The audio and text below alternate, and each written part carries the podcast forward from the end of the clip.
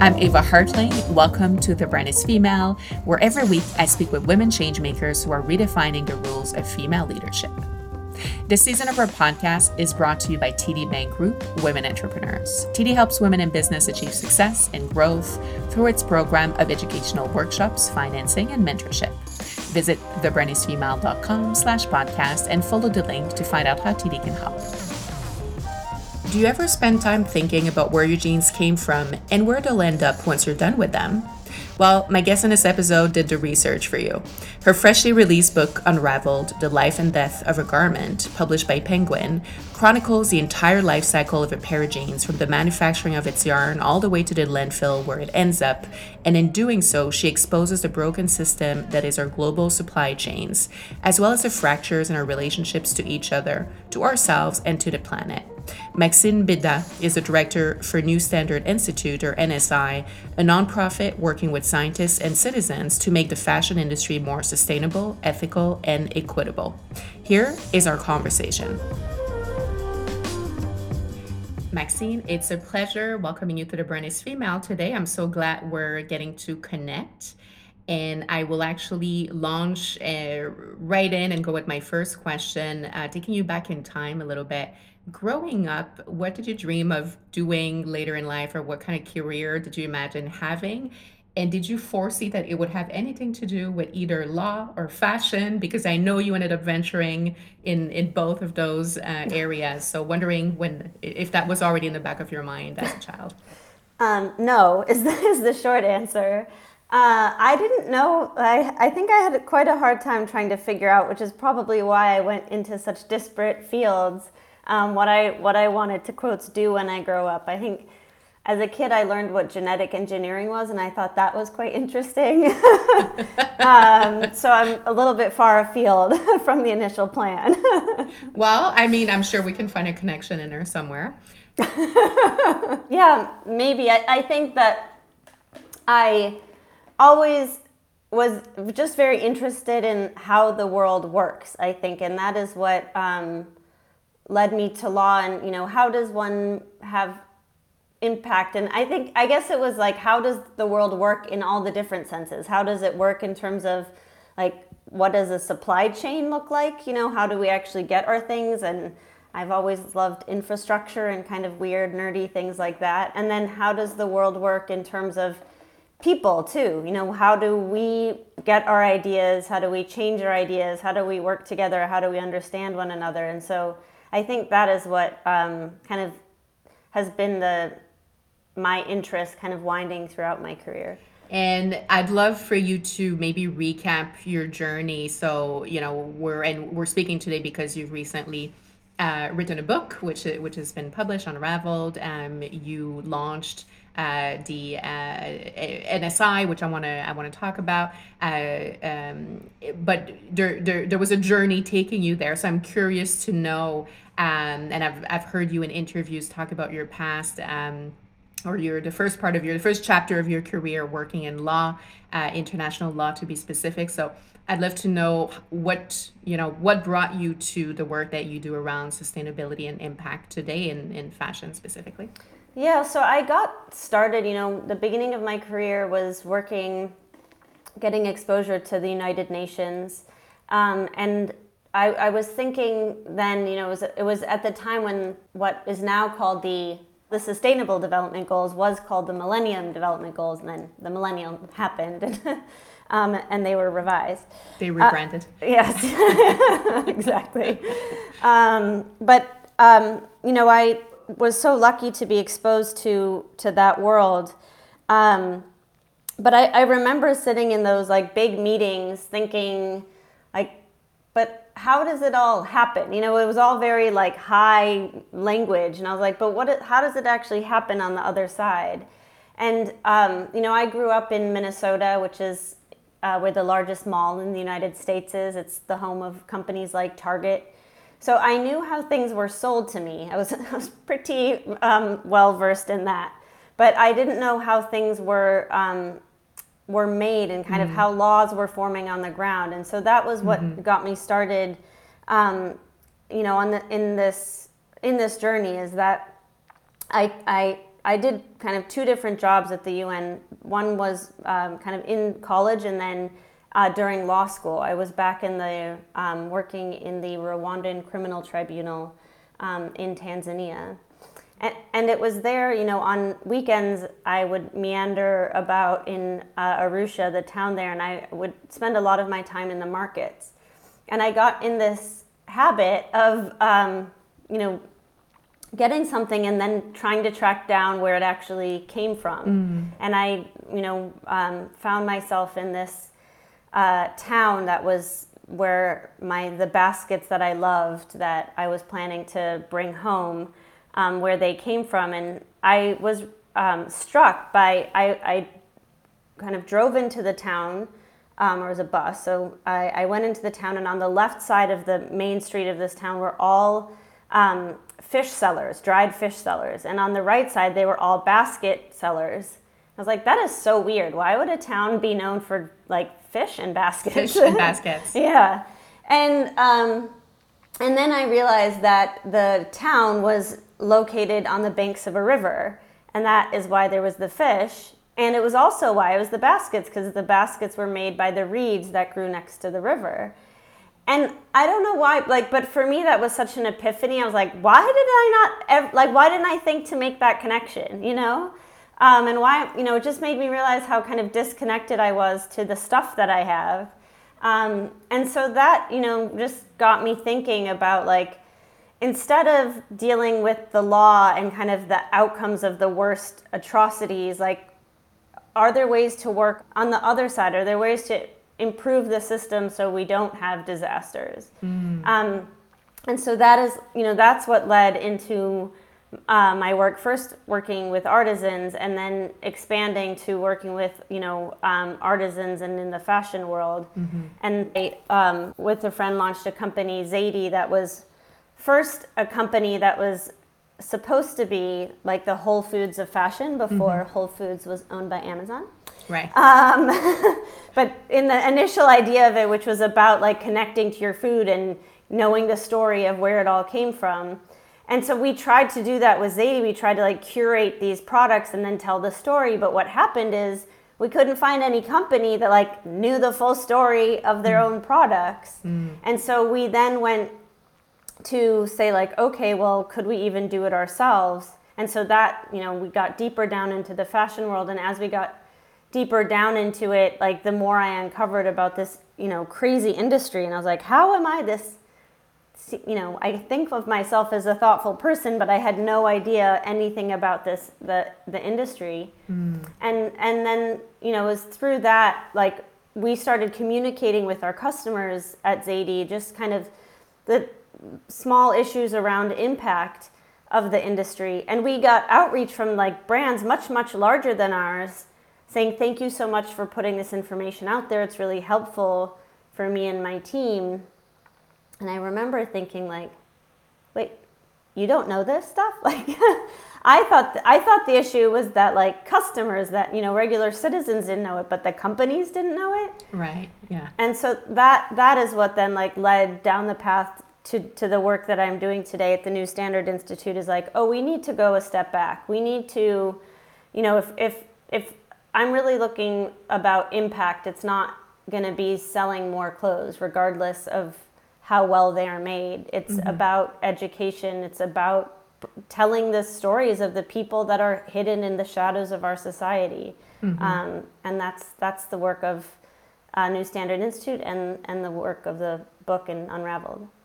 And why choose and and I, I can see now that there was an interest in fashion um, which kind of you know led you then down the sustainability path but um, why choose to do this work eh, you know tackling um, the the supply chain with fa- with fashion specifically and you know not addressing not, not working on and, ultimately they're all related but you know oil and gas or energy in general. Maybe what um, how are you looking at the impact that fashion can have specifically when it comes to uh, reducing the environmental impact and uh, having us as humans and consumers be more connected to where our stuff comes from?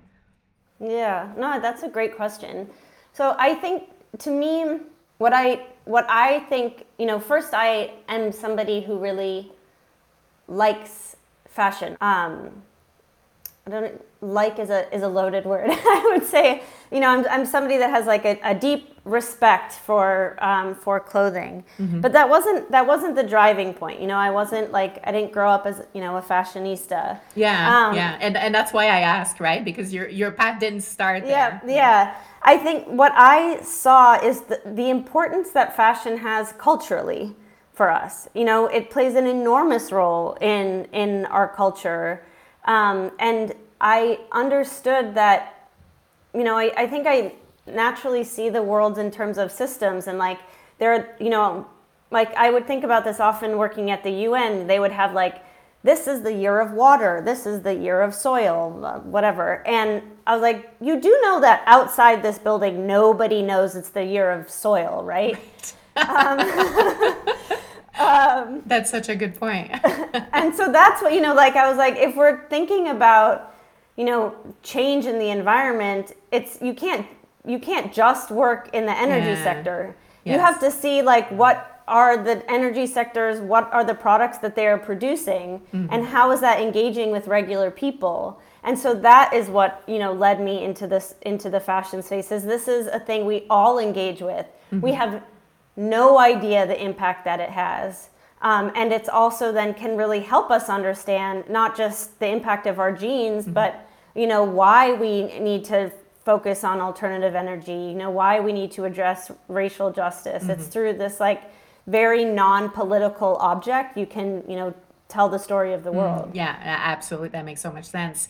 And with the creation of, of the New Standard Institute, um, I'm curious to know how, because I, I think a lot of women have um, a desire to be activists, and you know, activism can play out in, in different ways, obviously. But uh, when we're looking to create that impact, it's it's the road that you've uh, taken with NSI. And how was that received at first? And did it feel did it feel like you were accomplishing what you had set out to do when you first created the institute? And you know, what was that journey like leading to now, basically?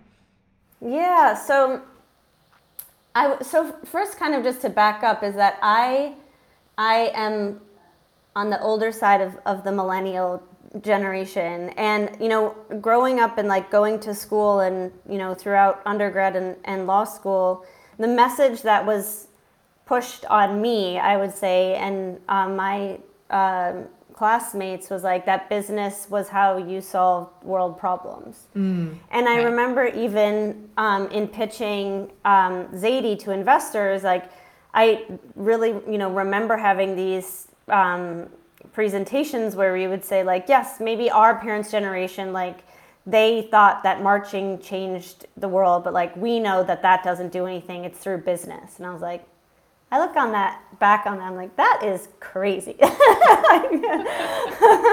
you know, that was I was re- kind of repeating the messages that were being, you know, um, presented to me um, in this very sort of like neoliberal, you know, framework of how the world operates. Mm. And when I went and then did that business, I realized like, wait a minute, it's actually the laws that are, you know, what drive our society um, and culture too, but our laws and if we don't know that, we're in big trouble. Mm-hmm.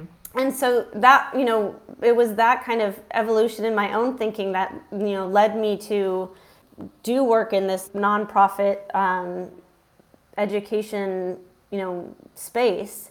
But it was, it wasn't easy because at the time certainly was like a far less prestigious thing to do, you know, and so yeah, coming, yeah, it's a little bit trendier today. Yeah, it's much trendier today, but at the time they're like, why you have this like hyped VC backed brand company? Like, what are you doing? mm-hmm. You know, and and even like from before that, doing this, you know, venture backed company like leaving law, which is you know in the the immigrant family that I come from, like that's the prestigious thing you go do. So I, I kept like just leaving these prestigious things to go do things that look just like entirely nutty. I've been there. I'm very familiar with that process too. Yeah, yeah, yeah. yeah My parents being like, "What are we? What have? What has happened to you?" Um, but you know, so it wasn't it wasn't an it was not an easy thing. It was not the trendy. You know, I didn't take a trendy path. It has happened to become a lot trendier now, which is great.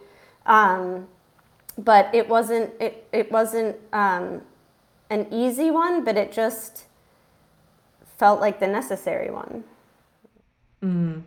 And were there, um, and maybe it came later, but were there other organizations that you looked looked up to, or role models who were maybe doing something something similar in the same field or a different field altogether? Uh, know if there was someone or something that was an inspiration uh, for your work.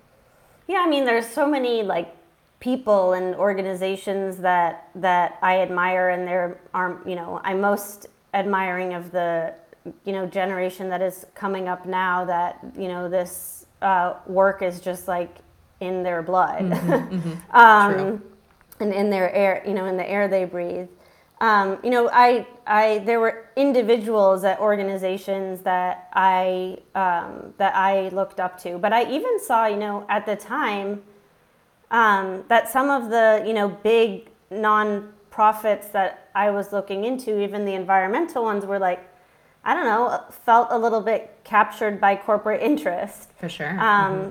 So it wasn't, it, I didn't like feel that there was like, oh, I just have to model mm. NSI after like X organization. It was like taking pieces from different, you know, individuals uh, along the way. And and it's always interesting how sometimes we get more from seeing what's not working uh, in, in other organizations or with different ap- approaches and then refining our own take on on things from there. Yep. Yeah.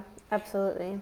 Um I it as I was preparing for this interview, I listened to a podcast uh, that you gave. It must have been at the at the start of the of the pandemic, and it was quite interesting because you uh, I think you had gone on a trip to Minnesota and then you ended up getting stuck in Minnesota, probably because of travel restrictions. And you were talking about living from your high school closet, mm-hmm. um, which, and you know, you had something like three sweaters and a pair of pants in your in your suitcase. So that brings me to ask you, and, and that's a very interesting reflection around, you know, the the how we're we're addicted and used to over consuming and having all of the options, including in our closet. Um, I'm curious to know what is your own approach to choosing what you consume and what you, you know, select for your own closet? And at the same time kind of answering the question um, what kind of changes should we be making as consumers so that we can do our part right? Because we're we're not all um, at the helm of a fashion industry. We don't necessarily control uh, supply chain, but I think consumers can can play a, a, a big role. But I'm kind of making that parallel to your own experience because I'm curious to know how that plays out for you, and also knowing that you have an interest in fashion, which, as we know, often leads us to consuming even more things and things that we don't necessarily need. Sorry, I packed a lot in there. No, but... no, we can we can, un- we can unpack it together. Sounds good. so first, you know, in terms of my own um, closet and my own um, my own wardrobe.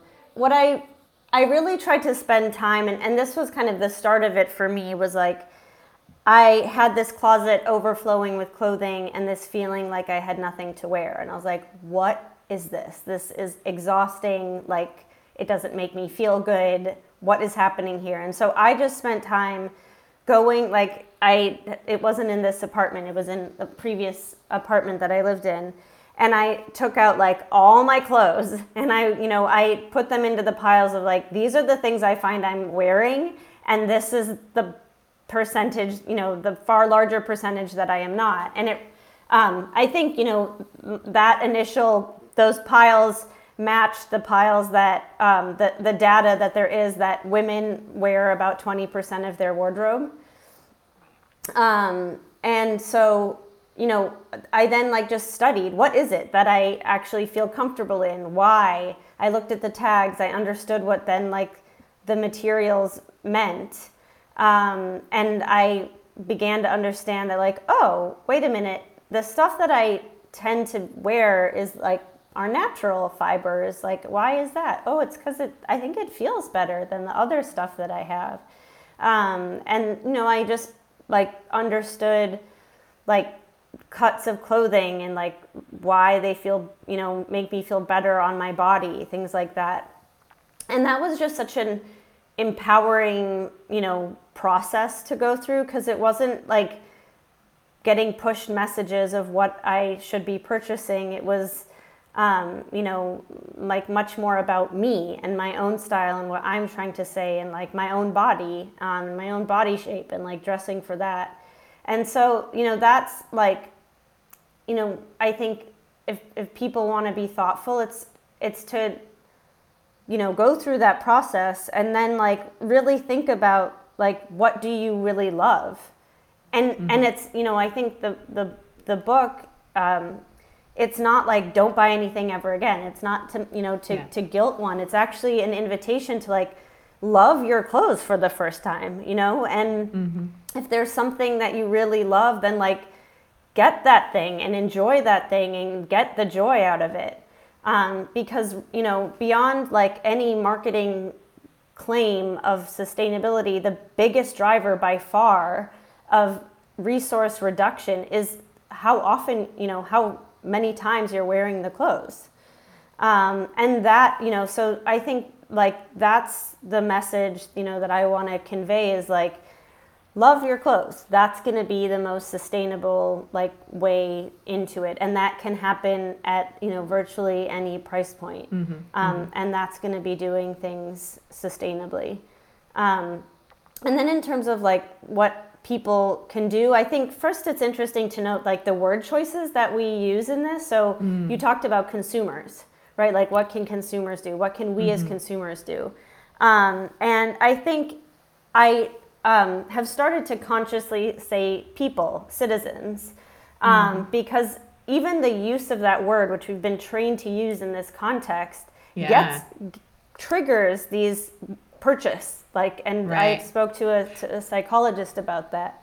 That is uh, so interesting. Yeah, because yeah. we're literally we're reducing humans to just their consumption yep. aspect. Yeah. Exactly. So and and that's the real like thrust of the book is you know, it, it, it charts, you know, historically how we got to this place. And what to me was one of the most fascinating parts of the research for the book was just how conscious of a political um, policy choice it was starting in the 1950s to, and actually even before then, to get citizens to see themselves as consumers 1st mm-hmm. And it mm-hmm. was this like really scary anti-democratic small d um, drive to distract the masses like this sounds fake but this is real there's like actual you know um, quotes um, you know from the people who said it at the time. Um, but that it was this way to distract the masses so that they didn't get involved in politics and policy. And like mm. that's how we've gotten to where we are.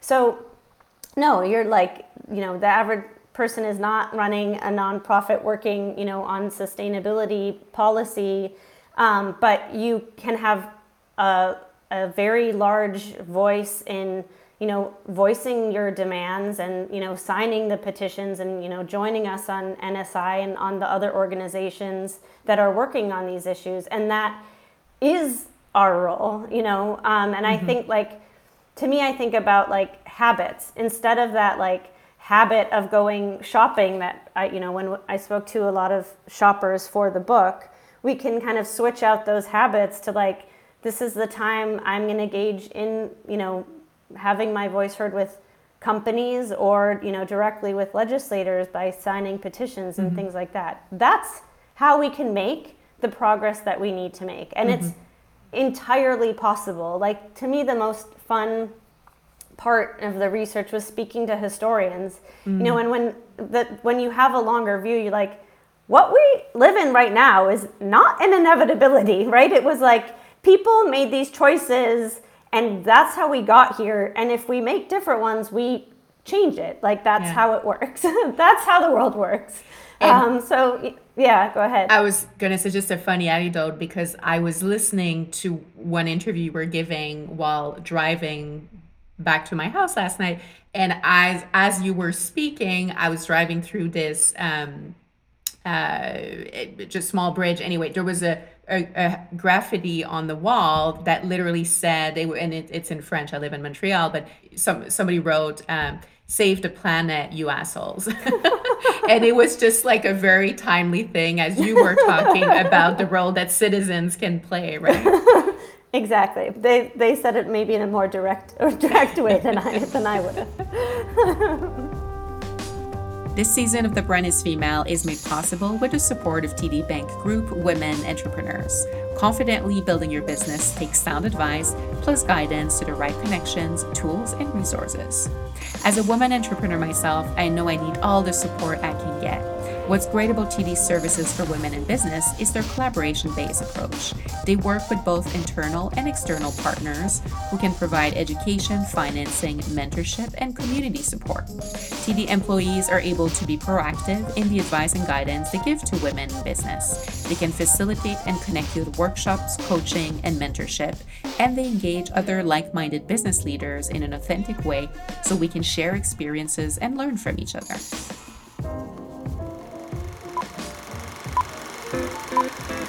Do you ever wonder what goes on behind the scenes of your favorite homegrown films and TV shows?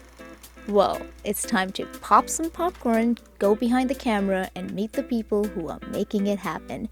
I'm Mariska Fernandez, host of the Maple Popcorn Podcast.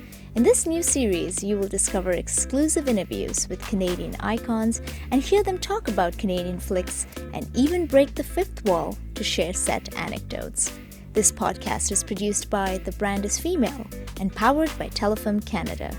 Subscribe now on the podcast app of your choice and don't miss an episode. Stay in the know by visiting telefilm.ca slash see it all. Um, and it's it's interesting because I, I, think what you're bringing up is really, and it's a change in our mindsets, like flipping that switch from considering ourselves as consumers and realizing that we're citizens and that comes that comes with responsibility too right? Um, and there's an article that just came out i think a day or so ago in, in business of fashion around around you in the in the book. And um, in there you talk about how it's actually governments that are going to make that change happen but we play a role as citizens in how government makes decisions. So the you know that's that's the link. That's how we get involved right? Yeah exactly. And it was interesting that there was a lot of chatter in the business of fashion comments on social media about it, you know, on who was responsible.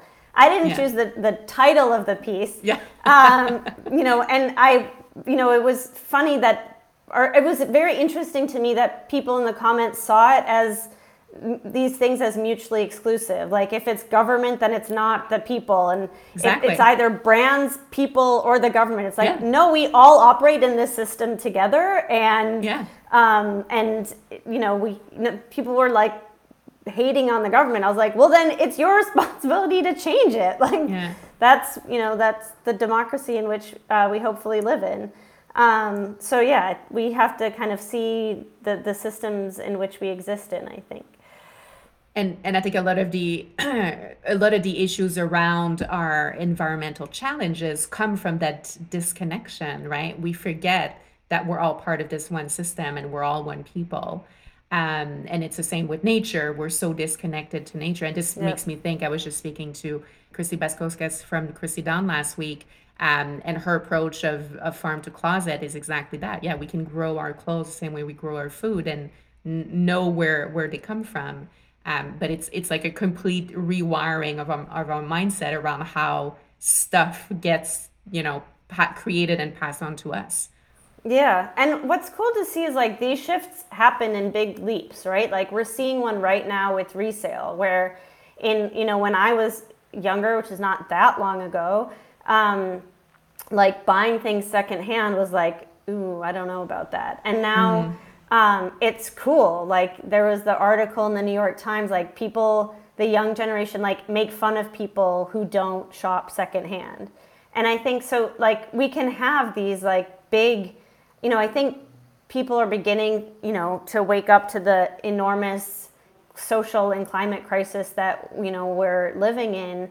Um, and so I think these these changes can be abrupt, um, which I think is exciting and necessary. Yeah and we're certainly feeling um, the brunt the brunt of that abrupt change as a result of the past uh, now 14 months, if not more, of, the, of you know the reality in the pandemic. So Yep. I can't not ask you the question: How is the pandemic um, helping or hindering this this change that um, we are seeing uh, in terms of addressing the impact of supply chain and maybe looking at fashion specifically? I think we did see that I, I like to say that you know global consciousness has been elevated a little bit. People are connecting the dots because we saw how disrupted our supply chains were at the onset of the pandemic.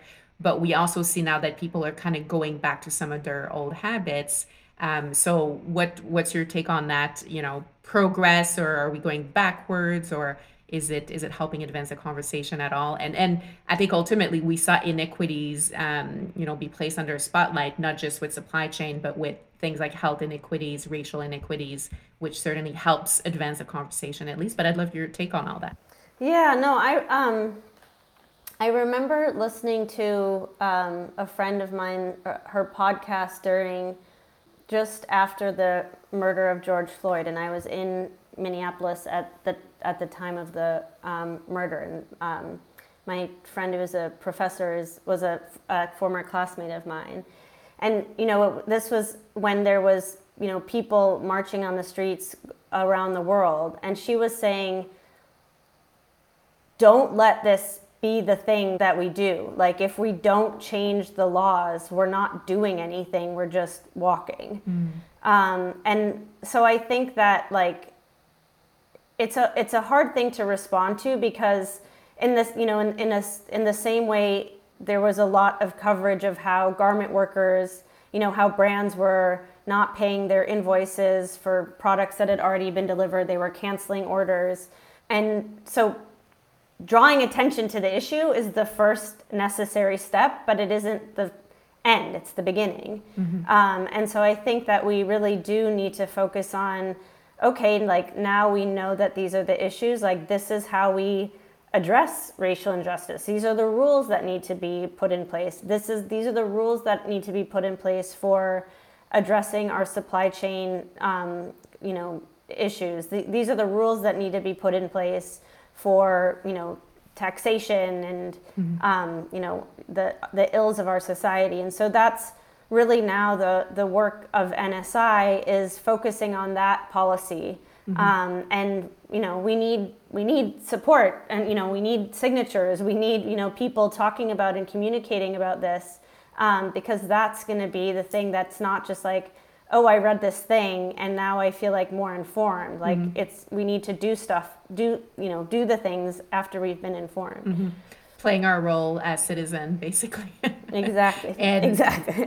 I, I think what what brings me hope is I think there's been kind of a, for, at least for part of the population there's been kind of that um, that realization that being we can be activists as individuals and that's probably the the plus side of social media. There's a lot of there's a lot of bad sides to social media but that's one of the positive impacts it can have right? And we saw that following uh, the murder of george floyd and more recently with the trial uh, people are speaking up now. And um, i think a lot of people are asking the question to what can i do? And yep. that's a, that's a good place to start at least.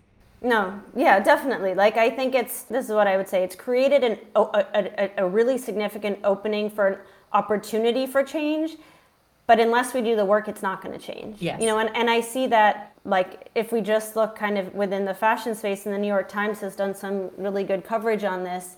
Um, that you know, with all of the brands that talked about the support of Black Lives Matter and racial justice, like if you actually see if they've changed their you know diversity of their boards or if they've actually gone and done the things that you know would be a reflection that they are addressing their the racial injustice within their own companies. It doesn't you know they're not.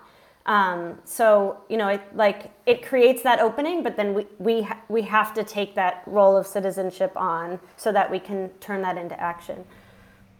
Yeah and keep keep companies accountable and then pressure the government to put the right uh, uh, system in place and policy in place. Yeah exactly. Um, kind of kind of going back to to the book for a second and you spent two years uh, traveling around the world to to research which which sounds really fun now that we're we haven't been able to travel for a few months. So uh, I'm curious to know, um, you know, what were some experiences that maybe surprised you, things that you discovered that you maybe were not aware of, something that, you know, kind of unexpected, um, if, if anything unexpected happened on on that journey for you and that maybe inspired part of the book.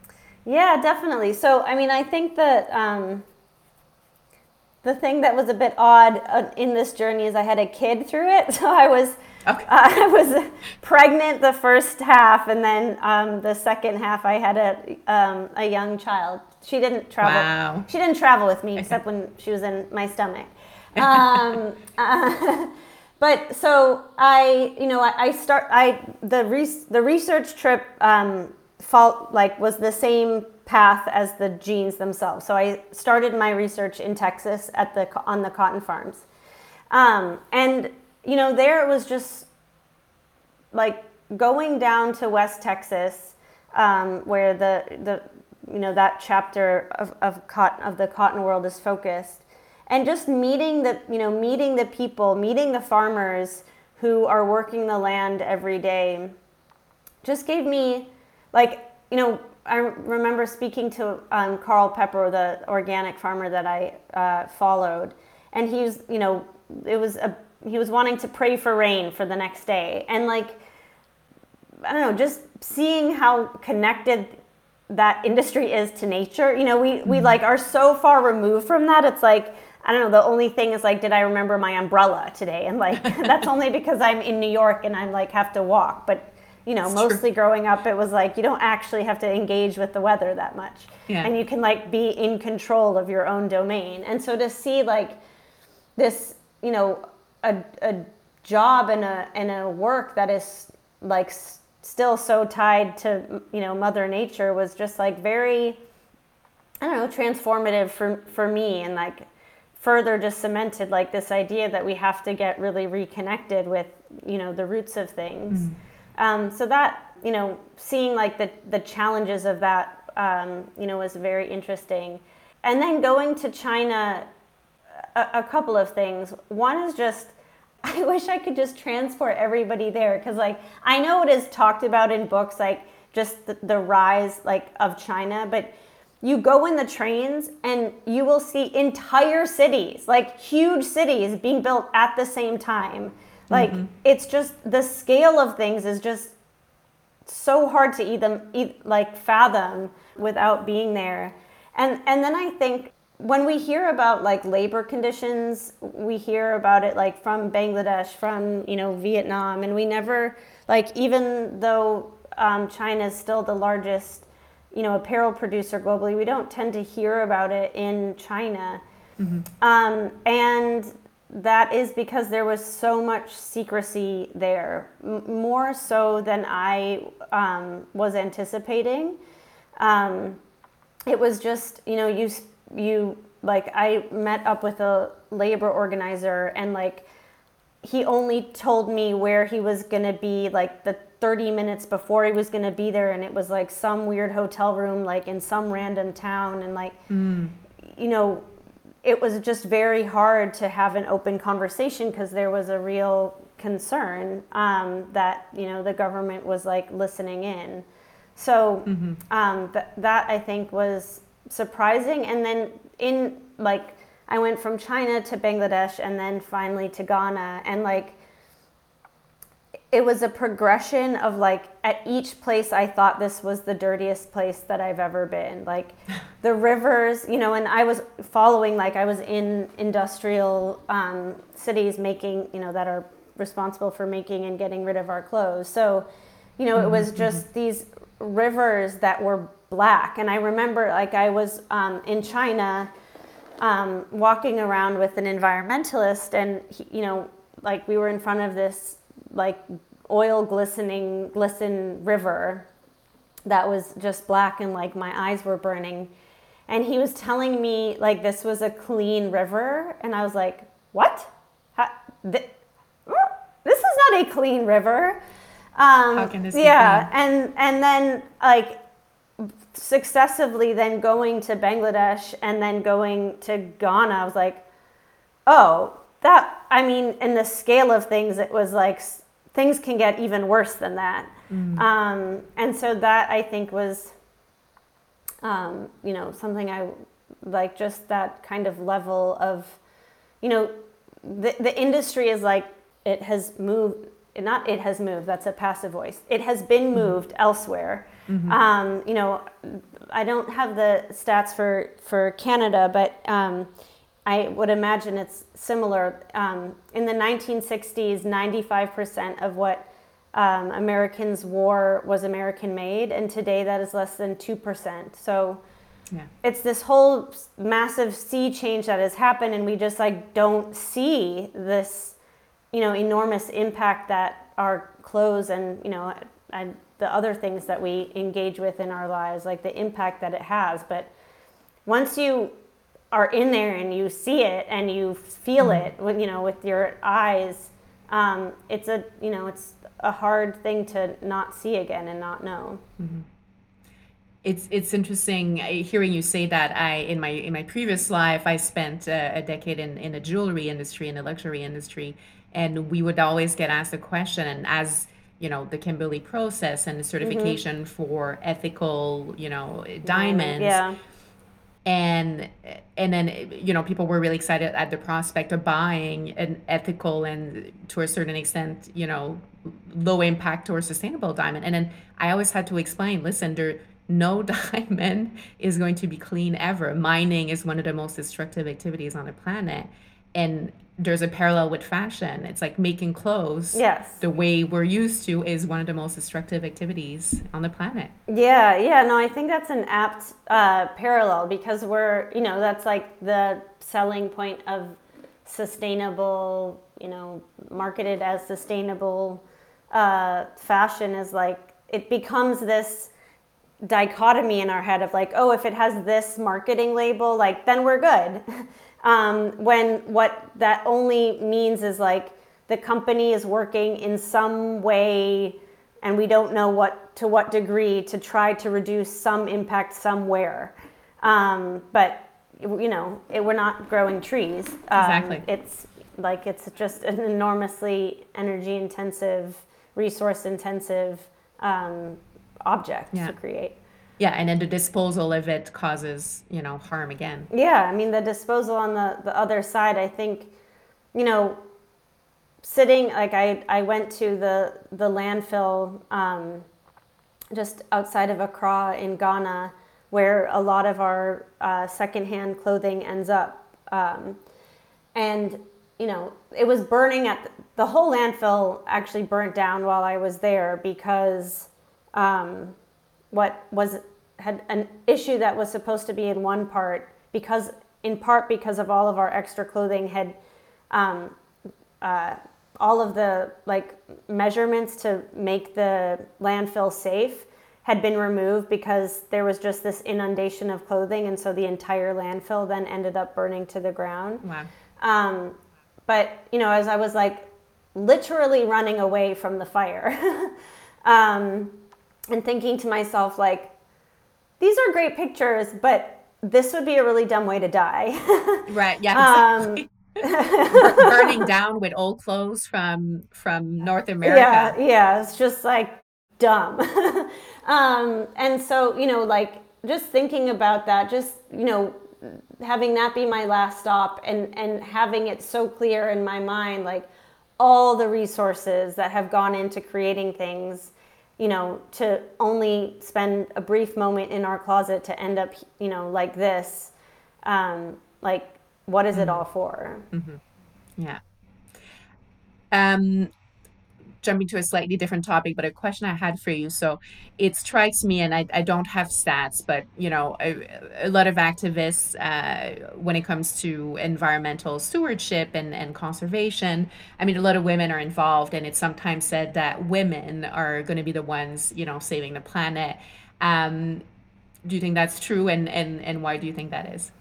Um, so I never like to go into generalizations, but having said that, um, I was just uh, actually speaking to our mutual friend Carrie Ellen yesterday about this uh, about this topic, and I do think there there is something, you know, maybe because of misogyny and we're like trained to, you know, take into account other people's feelings um, and to, you know, to, to be humble and to try to work cooperatively. Like that is what we need, you know, right, right now. Like we need to be able to um, cooperate in a way that we never have had to before. Mm. Um, and I, you know, I think there is a lot that humble like leadership can do and that women are like particularly well equipped to do that so i do actually think that women can play an important role or maybe we need to you know teach all of our mm-hmm. children to be raised in the same way that that young girls are or at least the good mm-hmm. parts the good parts that we get, not the like all the doubting and everything else. that yeah, yeah, exactly. Bo- body shaming and everything else. Um, so we well, yeah, let's just, drop just, let's drop all that part. yeah, just a positive, healing, cooperative, nurturing exactly. side. Yeah. Exactly. We'll we'll, we'll, we'll stick with that. Um, but I, I do think that it, it um, we need that type of leadership now to I think get to this place like it's not just about advocacy, right? Like we there are there are questions that are super difficult to answer that we need to just like n- have less of an ego about and just like come up with these solutions. For example, as a society, you know, I think we need to have resources and jobs have traditionally provided those resources. Well, jobs, you know, tend to end up creating things and the things use resources that and and you know when you speak to the scientists they all say we are consuming you know our products at a far faster rate than the planet can actually sustain. Um, but we still need those jobs right? Like yeah. you know companies are at the moment framed to maximize growth which is what funds some people's pension plans, you know, and their retirement. And so like we need to get into that uncomfortable space of like how do we rethink this? Yeah.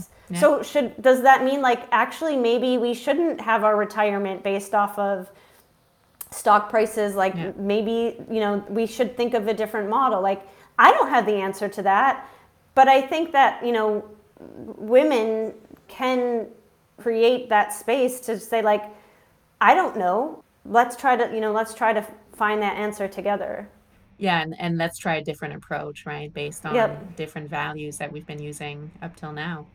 Yep.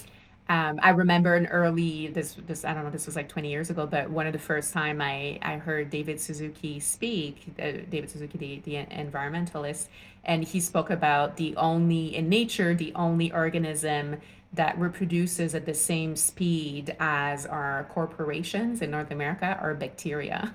and yeah, that, and that, that stayed that with me. Perfect. Yeah, that is that will stay with me too. Yeah.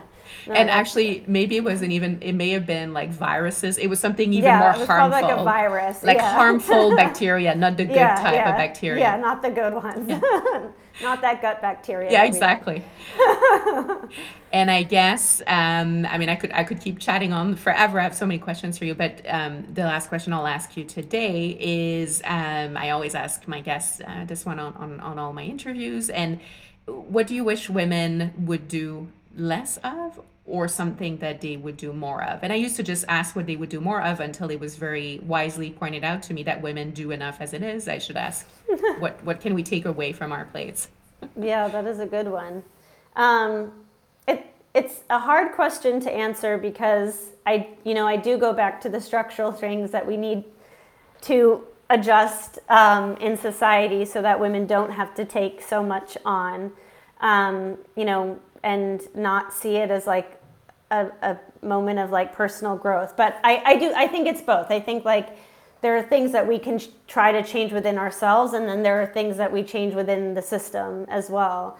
Um, and I think that this seems almost cliche, but it's still like very apt in my world, which is at a seat at a table, like men are, you know, more trained to just say what they think and not you know be concerned about how they are perceived and i remember like giving my first like public speech and i was terrified like i grew up i remember like growing up i was too scared to like order pizza because i feared the judgment of the person on the other end of the phone. I'm um, I'm with you. I have the same. I don't know if it's social anxiety, shyness. I have the same thing. Yeah.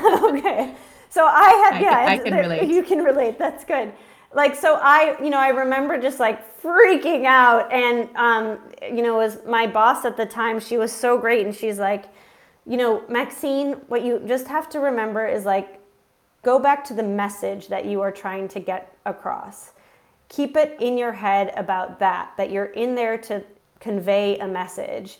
And that helped me so much because it was then like less about me and like how are people judging me and more like, okay, I need to get this mm-hmm. this thing across. Mm-hmm. And so I um I think, you know, in what can women do more and less of is like trying to have that less doubt, um, you know, about judgment of others and, and do more of just like focusing in on the message. Mm mm-hmm. and then change all the structures and laws of why we have so much work to do to begin with. That's great. We've got a doing less and a doing more of. There we go. Perfect. Great answer. well, thank you so much, Maxine. We'll pick up a, a copy. We'll link up uh, the Unraveled, uh, your book that just came out. Congratulations for all your work, and it was great uh, hearing from you today. Thank you so much. It was so nice to talk to you. My pleasure. I really hope you enjoyed today's conversation. And if you did, as always, don't forget to subscribe, rate, and give us a review wherever that is possible. Thank you to TD Bank Group Women Entrepreneurs for their support of The Brand is Female. You got it in you to succeed. Let TD help guide you. Visit thebrandisfemale.com slash podcast and click on the TD logo. Thank you for listening. I'll be back in a week with a new guest.